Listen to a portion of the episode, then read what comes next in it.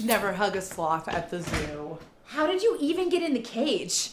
Never mind, I don't want to know. Obviously, I'm the most sneaky and subtle person you've ever encountered. Ha! And Ryan is the epitome of grace and tact. Nice use of one of your summer vocab terms, girl.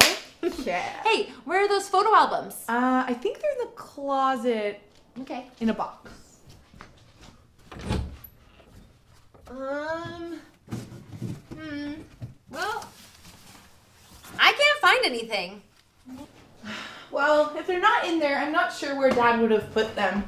They might be in our storage unit, but that would be less than ideal. Why? Well, we could just go get them. I'm sure Dad wouldn't mind driving. Yeah, but my dad has the key. Oh. Well, well, we can get started on the poster, and then we can get him when he gets back. But I don't know when he'll be back, Kendall. But I thought he gave you a date. Well, he did, but with him, dates are always tentative. Like, you remember that time when he wasn't back for two weeks after the date? He told me he would be because he took a side trip to Brazil. He did that without even telling you? Yeah, and I was 10 at the time.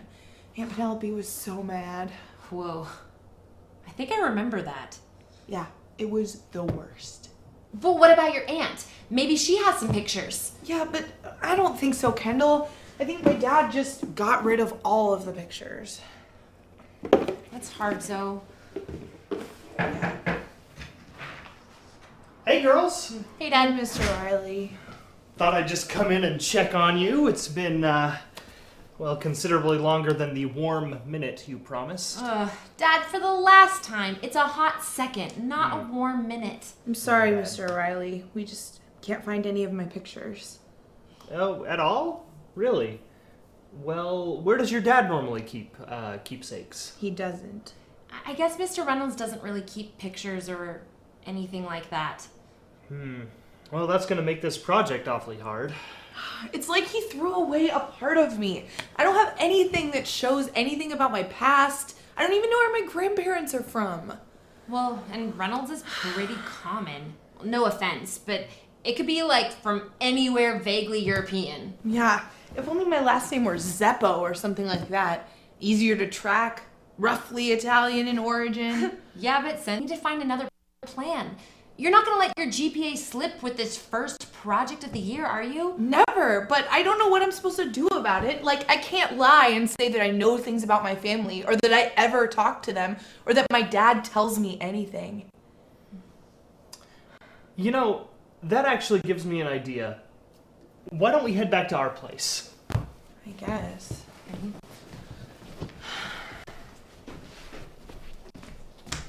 Alrighty, here we are, the old Riley family photo box. Um, Dad, how are photos of our family supposed to help Zoe?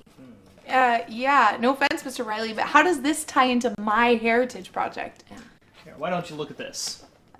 Yeah, it's your family barbecue from a couple years ago. And who's sitting next to Kendall? Oh, Zoe, it's you! Remember, this is when you got to come to our family cookout after third grade graduation. Oh, yeah. But this is still a photo of your family. I'm just there. Oh, not just. You're also in all of these photos and all of these photos, and I believe you're in all of these photos as well. Wow, I am, aren't I? According to our family records, you're in most of our family photos from about 2009 onwards. Ergo, you are an unofficial member of our family. Ergo, you can use our photos in your family project. Hmm, thanks, Mr. Riley. It's really nice of you to try to cheer me up and everything, but how are these supposed to help me with my heritage project? Who am I? Where am I from? Well, maybe we can't help you know your heritage, but we can help you know who you are. You aren't your family, Zoe. You aren't where your great great grandparents came from.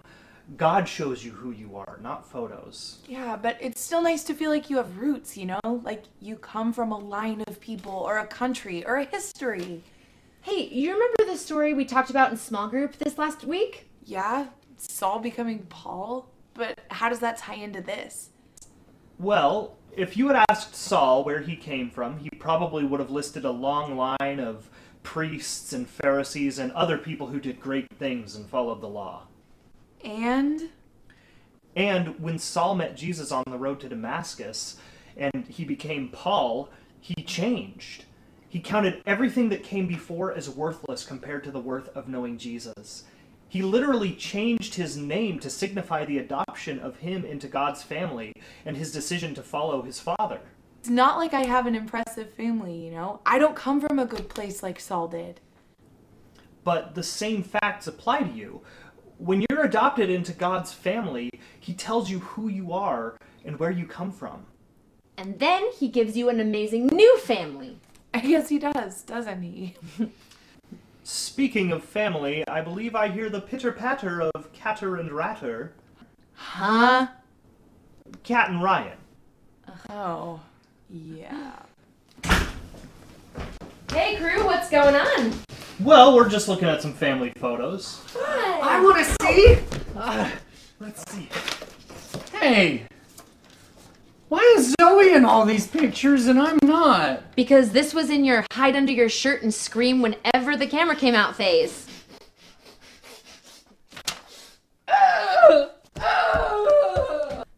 Do I have to be adopted by the whole family? Hey, girls, can you help me in the kitchen? Yeah. Thanks, Mr. Riley. You bet, kiddo.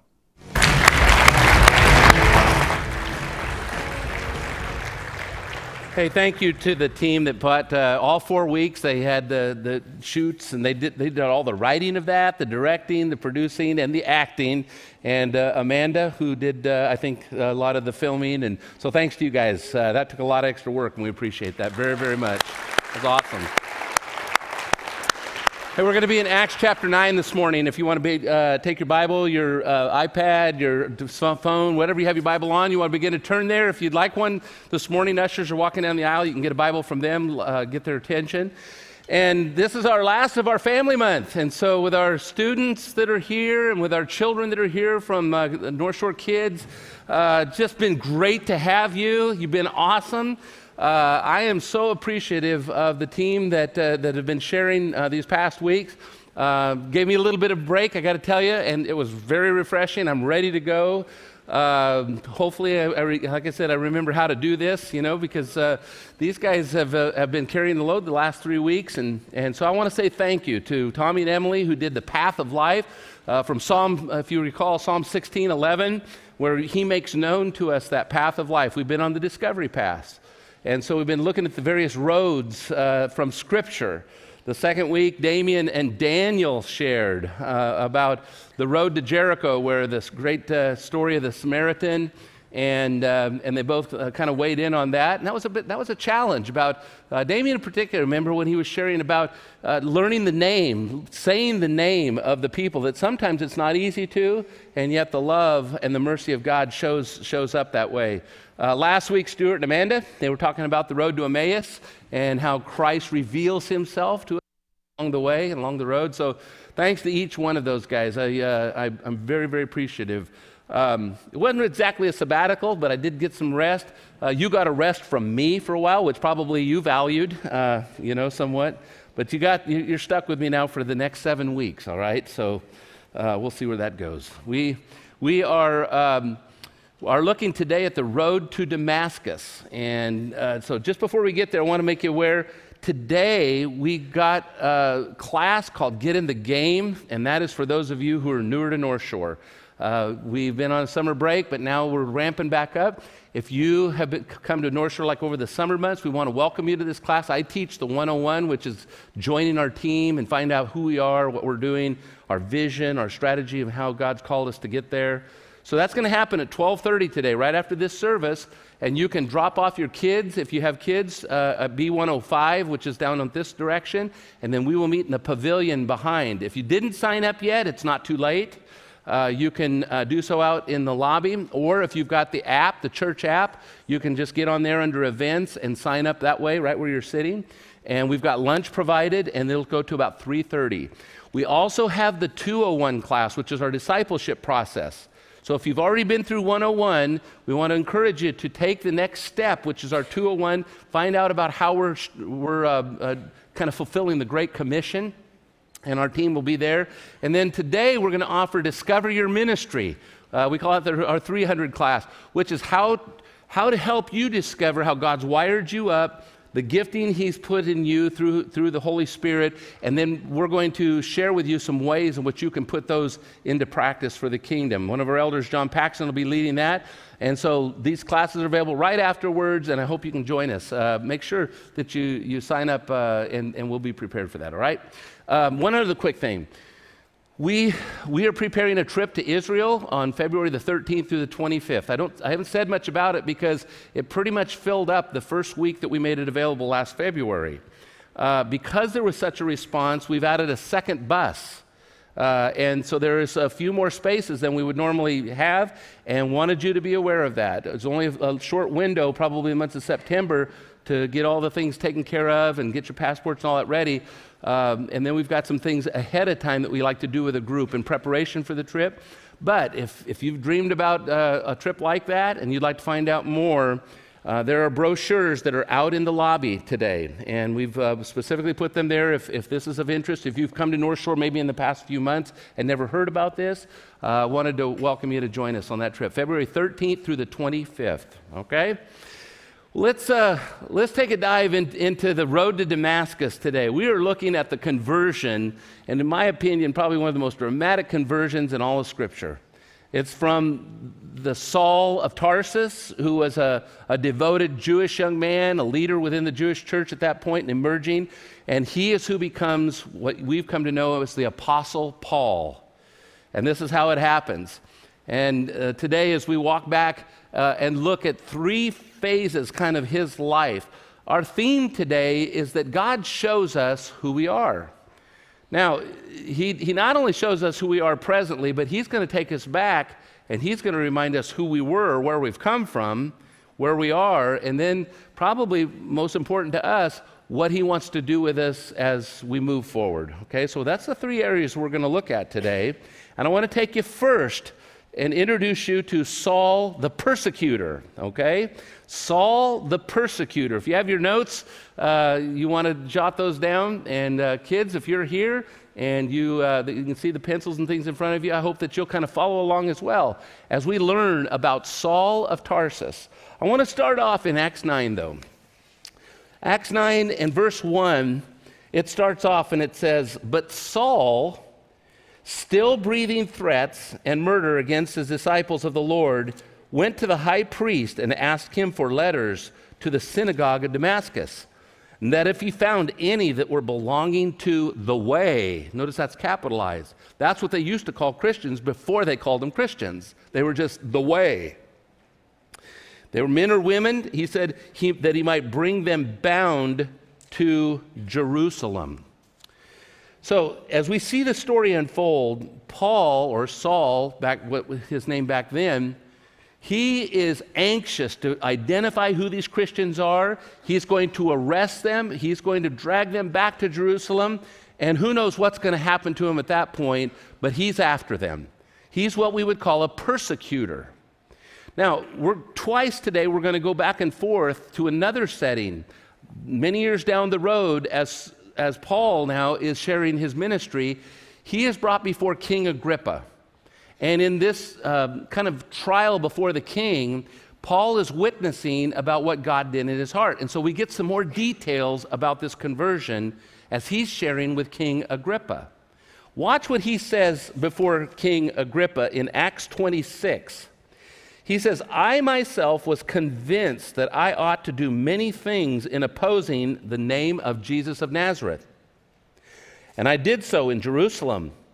I not only uh, locked many of the saints in prison after receiving the authority from the chief priests, but when they were put to death, I cast my vote against them, and I punished them often in the synagogue and they tried to make uh, them, I tried to make them blaspheme. And in raging fury against them, I persecuted them even to foreign cities.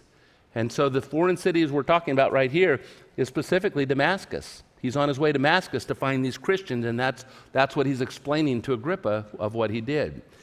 Who is this Saul? What do we know about him? As I said, one of the first places the Lord starts is he shows you who you were. Those of you who have come to Christ, those of you who have come to know salvation, you can probably think back to the time when all of a sudden you realize who I was in my previous life or before I, I met him. And, and Paul many times reflected on this. He says, this is, this is who I was. And here he describes himself as a persecutor. I persecuted them with this angry fury.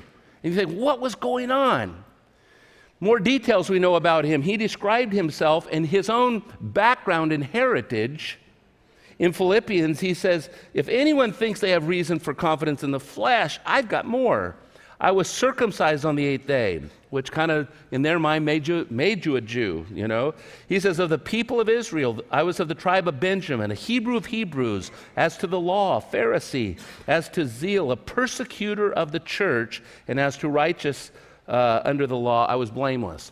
And so Paul says, But all that doesn't count now. But back then, that's who he put his trust in. Background was this heritage. There was something going on in his spirit that made him so vicious, so vile against these Christians. I, I, suppose I'd have to have a degree in psychology to fully understand what it was that was carrying out in this way. And yet, when I stop and I think about it and I put the pieces together, let me share another detail that we know from Scripture. Over in Acts chapter 7, something happened. And his name came up again. Actually, I think this was the first time it came up as Saul. And here's what happened there were a group of Christians, and by that point, thousands were coming to Christ when the Holy Spirit fell upon them the day of Pentecost. They were exploding, they were all over the place.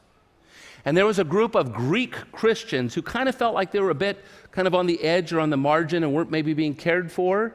And so the apostles, Peter and James and John, they came up with an idea why don't we get some of their own leaders to t- make sure that they're cared for? And among those leaders was a young man named Stephen. Okay? Stephen was full of the Holy Spirit, the, Spirit, uh, the, the scripture says. And he, he was a godly man. And he was very bold. He would, he would proclaim Jesus out in front of everybody. And at one point, these leaders, the same ones that crucified Jesus, they heard Stephen and they got very angry at him, very upset. And so they arrested him. And he proclaims Jesus and he tells them about the history of Israel and how all of the history that you all would know leads up to Christ, but you crucified him. And this even made him angrier. And so what did they do? They took Stephen and they threw him in a big hole, a pit. And then all these religious leaders started picking up rocks, big rocks. And as he's standing down in this pit, they threw the rocks at him until he died. It was called stoning. And the Bible says that as Stephen was being stoned, as these rocks were, were hitting him, that his eyes were looking up to heaven, and he says, I saw Jesus sitting at the right hand of the Father. And then he said, Father, don't hold this sin against them. Who does that sound like? Sounds like Jesus, doesn't it? And you could see the countenances as if it was like an angel. And then a little detail they, they put the clothes of Stephen at the feet of a young man named Saul. That's what he's referring to. He said, I cast my vote for those who were put to death. He knew this. And, and you tell me if, if you had witnessed that, if you had seen that, would that make an impression on you? And as I stop and I think, you know, what was going on in Saul's heart, in his mind, as he's out here pursuing this Christian? There's something that he's reacting, something that he's responding to, that he's got to go after these people with such a viciousness. And so now, Saul, who's the persecutor, interestingly, the Holy Spirit is going to begin to pursue the pursuer. The Holy Spirit is going to begin to come after him. And we can only suspect or use our imagination a little bit to understand what was the man who the Holy Spirit was coming after? What was he going through? What was he, he thinking about? And that's the second part of today that I want you to see. We see Saul the persecutor, but now we see unfold Saul the one who's being pursued, Saul the one pursued. And how this transpires in verse 3. Look at it with me, chapter 9, verse 3. He says, Now, as we went on his way, he approached Damascus, and suddenly a light from heaven shone around him.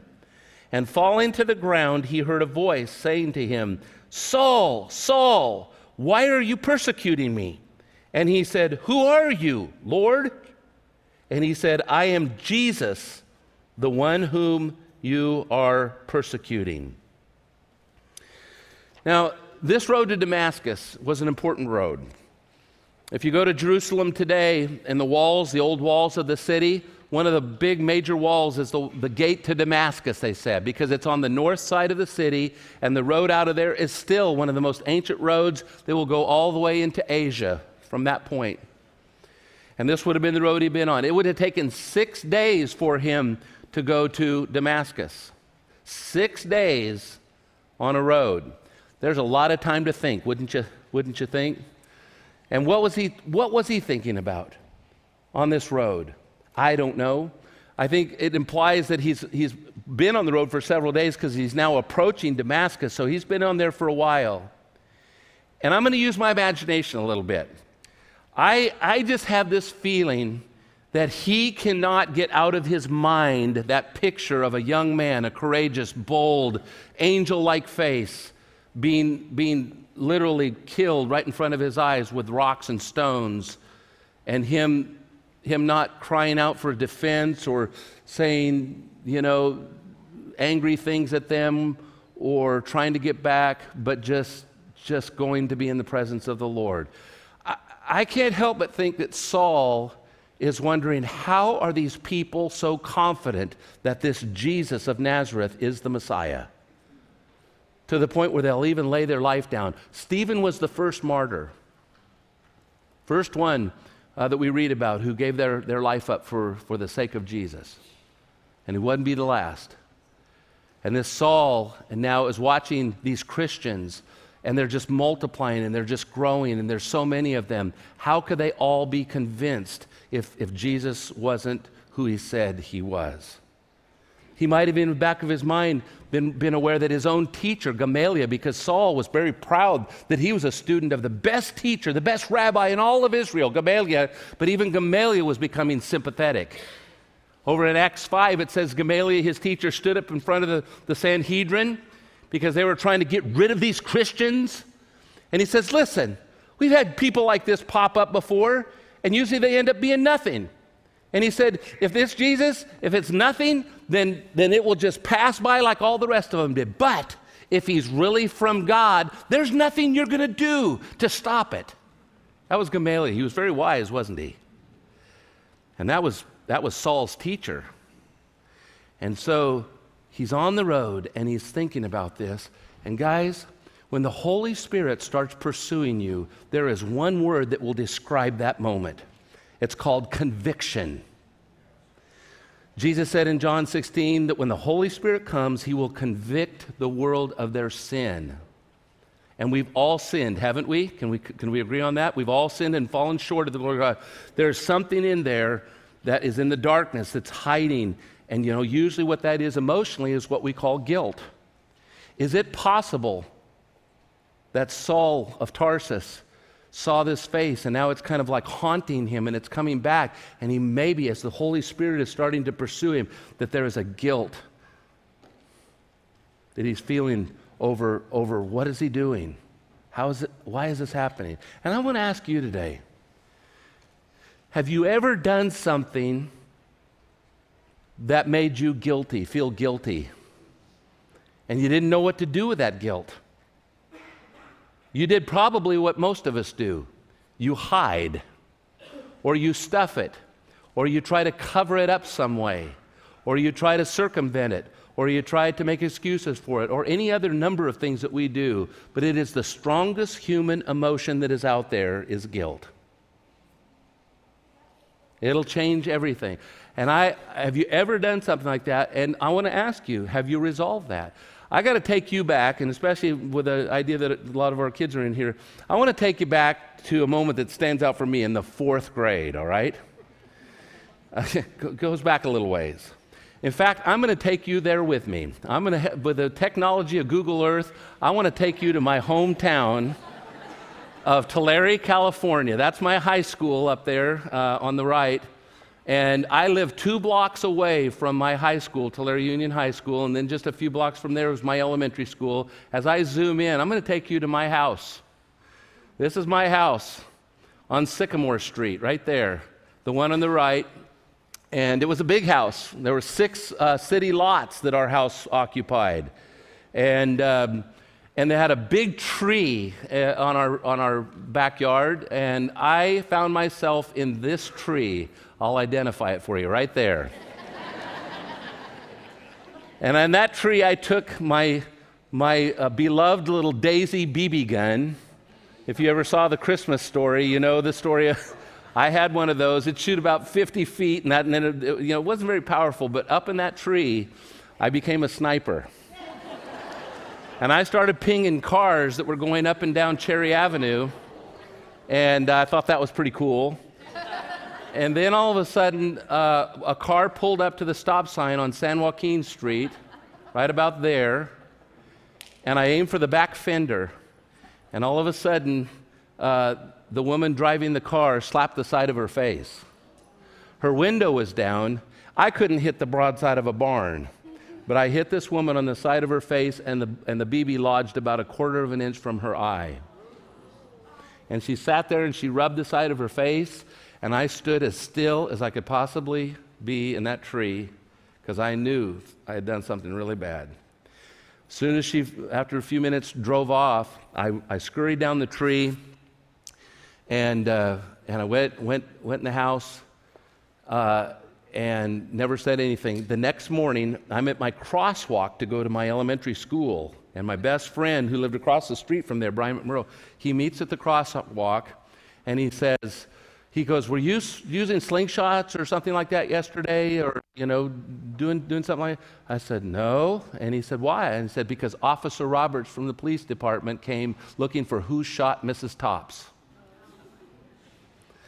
I'm in the fourth grade. I remember going to class.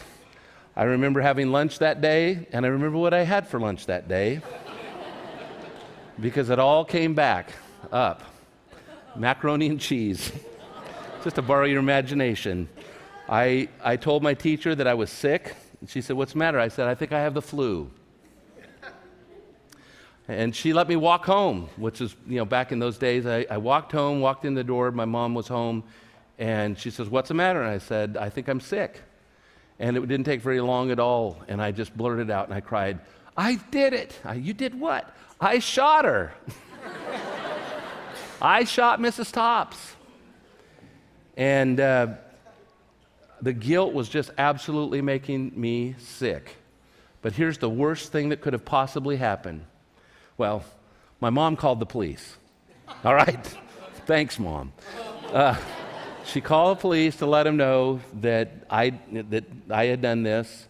And the worst thing that happened was they never called back. I waited days, I waited weeks, I waited months for something to resolve that feeling. Mrs. Tops lived about three or four houses down the block from that, that corner intersection. And I'm telling you, for two years, I'd ride my bike everywhere. For two years, I would not go down that street uh, by, by not going in front of her house once I knew this. Something dawned on me at the nine o'clock service that I never really thought about before. That was the fourth grade, so I don't know how old I would have been then, but, but I got saved. I met Jesus when I was 17 years old over in Pismo Beach, California, in a dramatic, much like Damascus Road. That night, there were four Christian girls that were there, and that they were the ones that kind of led me to the Lord. And one of the girls' name was Patty Curry, and come to find out, Patty Curry was the granddaughter of Mrs. Tops.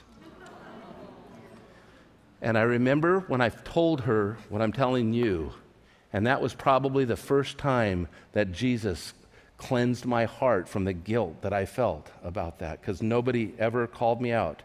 Never, never had to suffer any consequence, but it was lingering over. I wonder, is there anything, anything that you've done that that guilt just continues to hang on and you're thinking i'm just afraid just like just like adam in the garden i'm afraid i don't want to come out of hiding and to know that god loves us and when, when Saul is being pursued by the Holy Spirit, he's going to do, the Holy Spirit's going to do probably the same thing today as he did back then. And a lot of times it will come in the form of questions. That's what it sounds like. When the Holy Spirit is coming after you, and I say use that word. I don't know if you ever heard of the poem by Francis Thompson called The Hound of Heaven. It's like a hound that is, that is coming after. And when the Holy Spirit's pursuing us, often He will use questions. I wrote down a few of these. Listen to, to the voice and see if you haven't recognized this.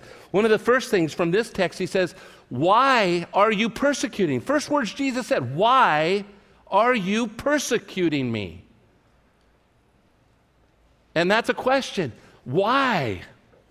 Why are you doing this? Why, why are you not coming to Christ? Why, why are you resisting this? And by the way, friends, maybe you're in the room today, but you probably know somebody who outwardly, aggressively might, might be resisting Christ and they want to let you know about it. I mean, they go out of their way to let you know about it. Just know this they may be closer to Christ than you think. Usually they won't be that um, uh, emphatic or, or uh, you know, passionate about going against Christ unless there's something stirring in their soul. And, and often it's just a matter of a faithful person to come and guide them to the light, uh, as happened here. He also says, Paul says, or Saul says, Who are you, Lord? So you notice immediately he's transferring now to this voice who he didn't think was alive, and now the very Jesus that he's been wondering about, the very Jesus is speaking to him in an audible voice. We know that because the rest of the soldiers heard the voice as well. Who are you? Where are you? This is a question I kind of put in here because, because he says, I'm going to show you where you're going to go, but it starts with, Where are you now? Where are you now? And that's what the Lord did in the garden with Adam. If you look at Genesis 3, when Adam sinned, he's hiding, and, and, God says, Where are you? You know he knew where he was. He's God, right? He wants you to discover where you're at. And this is the second phase. He not only shows us who we were, but he's going to show us who we are and where we are right now. And often it will come into question. I know the night that I met Christ, and when this conviction started happening, kind of all of a sudden, I remember distinctly the question that keep, kept going over and over is what are you going to do with your life? What are you going to do now? I, I graduated, all my friends were going to be dispersing. I didn't have a job really to speak of. I wasn't planning on going to college. What are you going to do with your life? And it was so pressing that suddenly my heart became open to what the Lord had for me. Uh, Acts 26, going back to there again, Saul or Paul now is talking to Agrippa, and he describes it. He says, And when we had fallen to the ground, I heard a voice saying to me in the Hebrew language, Saul, Saul, why are you persecuting me? He adds this little note It is hard for you to kick against the goads. He's explaining to him in that moment, this is, this is what's going on. You're tr- you know what a goad is? It's like a pointer. I know growing up on a dairy, they would use goads to get the cattle to go into the dairy and to have the, you know, to be milked and all that. They would poke them. And he says, You're kicking against the poker. The very thing that, that God is using to try to move you the way, you're resisting that and you're going up against that. Why are you doing that? And so there's this introspection. And he's showing Saul now that he's coming after him. And he, he finally surrenders. And, and now watch what happens. This is the last phase. He's going to show him now this is who I've called you to be, this is who I want you to become. And we're going to call this Paul, now the Apostle Paul, the proclaimer. Here's how it happened Saul rose from the ground, and although his eyes were opened, he saw nothing. And so they led him by the hand, and they brought him into Damascus. And for three days he was without sight and neither ate nor drank. You know, I asked myself a question as I was looking at this. I've read this many times, but, but there's something that kind of stood out. Why was Paul made blind for three days right out of the gate? Why? Why did God take away his sight only to go into Damascus and have another servant, you know, pronounce that that could be restored? Could it possibly be that this was an indication that the one who was doing all the leading, the one that was doing uh, all the commanding and the ordering, he was in charge of these guys going, to, going after the Christians. He was the one in charge. And he thought he was in charge of his life. Now he's met Jesus, and guess what? Everything's turned over. He's not in charge anymore. He has to be led Friends, would you agree that's one of the hardest things for us to do is to be led? Some of you think that you're in charge today of your life. Have you truly come to the lordship of Christ, which means He's the master? That's why I called Him. Who are you, Lord? You're the one now that's calling the shots because He's had this supernatural experience. Have you had that before? Do you know what it's like to surrender yourself to someone else to call the shots, the direction, everything, everything about your life now? And he's kind of reinforcing this. His sight was taken away, so he had to be led. But that was only the beginning. Okay? Can I take you real quick to introduce you to one other person, one other servant? His name is Ananias. Ananias. And watch what happens. He says, he says, when I got there, Ananias, I'm looking at verse 10. A disciple in Damascus named Ananias, he says, the Lord said to him in a vision, Ananias? And he said, Here I am, Lord. You know, I love that because he was available. That's the first thing we read about him. Here I am, Lord. What do you notice? Lord. He was a man already under the, the command, uh, under the lordship, under the direction of Jesus, right? Here I am, Lord. Can I just say this? When you come to that place of understanding your, your assignment, the first thing that has to happen is availability. He'll never disclose the assignment until you've made yourself available to Him. Some of us have been sitting on the shelf and you've just been carrying it on and not doing, not doing anything. And, and you might say, oh, well, God, show me, show me. You know, He's not going to show you until you truly in your heart have made yourself available to, to do what He commands you to do. And I'll tell you this much what God was going to ask Ananias to do was not any fun. Rarely does God's assignment come in a, um, uh, an enjoyable way. I hate to say that, but sometimes it's a challenge. Sometimes it's flat out messy. It's, sometimes it's the exact opposite of what you would want to do, and yet you know, you just kind of know, Lord, this is, this is what you're calling me to do. Why do I say that? Because as soon as he told him what he was going to do, he says, There is a man. Listen to how the assignment comes. He says, Rise and go to the street called Straight and to the house of Judas and look for a man of Tarsus named Saul. For behold, he is praying, and he has seen a vision uh, of a man named Ananias, that's you, he says, come in and lay hands on him so that he might regain his sight. Now, watch what his response is Lord, I, have heard from many about this man and how much evil he has done to the saints in Jerusalem. And he's got the authority to come and uh, bind all of those who call on your name. You, you, know what, you hear what he's saying? He's saying, This is a bad dude, God. Do you know this guy? he's a terrorist. He's come to destroy, he's come to even kill some of us. Even the very name of Saul of Tarsus sends chills down our spine. It reminds me of a scene from a movie uh, called Lion King. Uh, you remember when the hyenas? Let me show you the scene. I'll just tell you, I'll, I'll just show it to you. Yeah.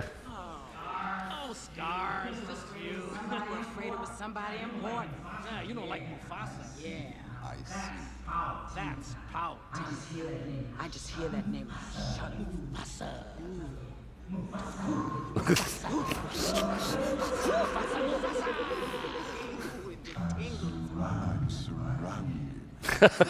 Remember? Saul of Tarsus. That's how they would have been, you understand? And that's the assignment that he's giving Ananias. And now Saul is led, being blind, he's led to this place. Don't, wouldn't you love the Lord to say, go to this street, you're going to meet this man, and I've already told him this is going to happen. It'd be great if it always happened that way, but you know what? We just have to be attuned to what the Holy Spirit's calling us to do. And, and Ananias, Ananias obeyed him. Saul comes, he lays hands, his eyes are open, and here's what I want you to see. Here's, here is the inception, here is the beginning of who God has called him to be. And I just happen to believe all of us find some common thread in, in what that assignment for Saul was going to be. Listen to this. Here's how he described it.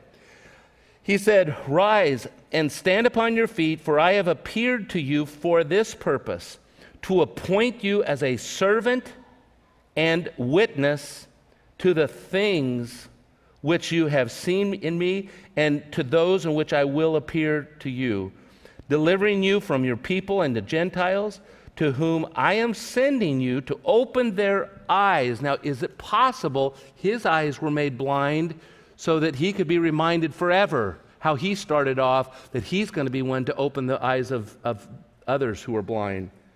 As he says, this was the purpose, so that they might turn from darkness to light and from the power of Satan to God, that they might receive forgiveness of sins and a place among those who are sanctified by faith in me.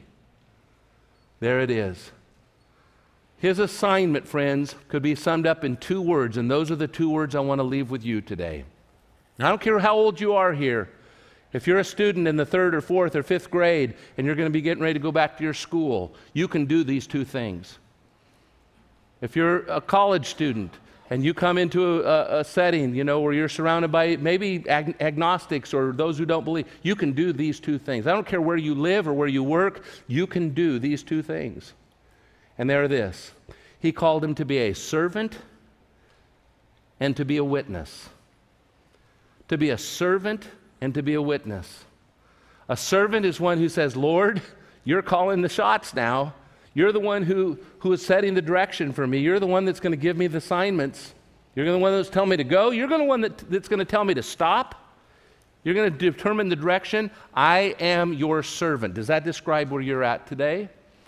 And the second is a witness. All he's doing, in fact, all he's doing before Agrippa, and this is probably years later, he's just saying, This is what I've seen. This is what I've heard. I'm just telling you what I know. I'm a witness. You don't have to be a theological scholar. You don't have to have it all put together to be a witness. All you got to do is have a testimony. Jesus needs to be doing something, hearing him say something to where you can pass that on, and that's all he's asking to be a servant and to be a witness. And if he colors this a little bit, he's going to say, You're going to be opening people's eyes that are blind. You're, go- you're going to be proclaiming to the Gentiles and to the, the, the you know, the, the, rest of the world that, um, that they can receive the forgiveness of their sins. And friends, I don't know if I would have responded or not, but I, I just know this for a couple of years, two or three years, I remember distinctly living with the guilt of sin in something that I did that I did not know where to go or who to turn to that would somehow be able to forgive me in a way that would set me free. And it wasn't until Patty Curry, uh, Mrs. Topp's daughter or granddaughter, said, Aren't you just grateful that Jesus has come into your life and he's forgiven you of all of your sins? If you don't know that forgiveness, I just would s- simply ask, what are you waiting for? What do you think is going to happen?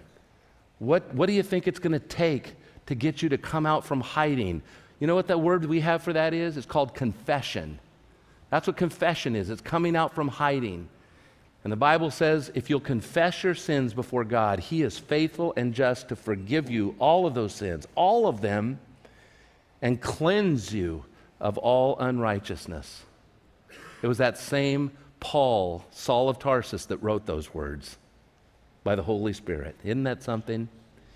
Today, uh, we're going to pray in just a moment, and if you've never trusted Christ for your salvation, I want to guide you through a prayer. And I'm just, I'm trusting that the Holy Spirit may have done some things to orchestrate you even being here today and to hear these very words. But we're going to invite our ushers, uh, they're going to come and begin to distribute uh, the elements a cup and a piece of bread that represent the body of Christ and the blood of Christ. Because here's the truth that those sins could not be forgiven had Jesus Christ not paid the penalty for our sins. Okay? If you'll take those elements, hold those until everybody else has been served, uh, we will take those together in just a moment. But as we sum up this whole, not just today, but this series of these various roads that we've been taken down and the work of God uh, at each one of those places, what a great way to kind of tie this all together in remembering what the Lord did for us. Some of you are here in the room and you've been carrying that guilt for quite some time. When I shared that a few minutes ago and asked you that question, something immediately popped up into your mind, didn't it? And, and you might not have been real comfortable with that because you've tried to stuff it. You've tried to put it into a place where you don't have to think about it. Again, that's a powerful emotion. But in the name of the Lord, it's just my privilege because I'm like one of those, like, like Saul, who was given an assignment. And all I am is a servant. That's all I am, mouthpiece, to communicate on his behalf and to witness to you what Jesus Christ has done in my own life. I can't tell you anything that already hasn't happened to me first. There'd be no credibility. But I can tell you this, and I know this from experience our Jesus Christ is one who forgives sins. Amen? Amen. He is graceful, He is merciful. He's not going to uh, pound it, He's not going to condemn you. He did not come to condemn you of those sins, He came to save you from them. But there's only one, one thing we can do in response to that, and that is to come to Him. He said, Come to me, all of those of you who are weary and heavy laden. I think that heavy laden is that, that, that pressure we feel when that sin has not been dealt with. Come to me, and I will give you rest. Would you like that this morning? It's just a privilege to be able to share that good news the good news of what Jesus Christ did. And that cup you hold in your hand and that piece of bread, it was because of what he did on the cross that makes that possible. You and I couldn't pay for that sin. We couldn't do enough to absolve that guilt. It had to be somebody who was sinless. And that's Jesus. He's the only one that ever was sinless. And yet he went to the cross and he endured that for us. Let's pray. And as we just bow our heads humbly before the Lord, He knows you, He loves you.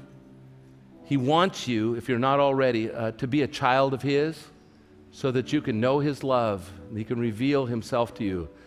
Today, that's the bottom line. God will show you who you really are in light of who He is.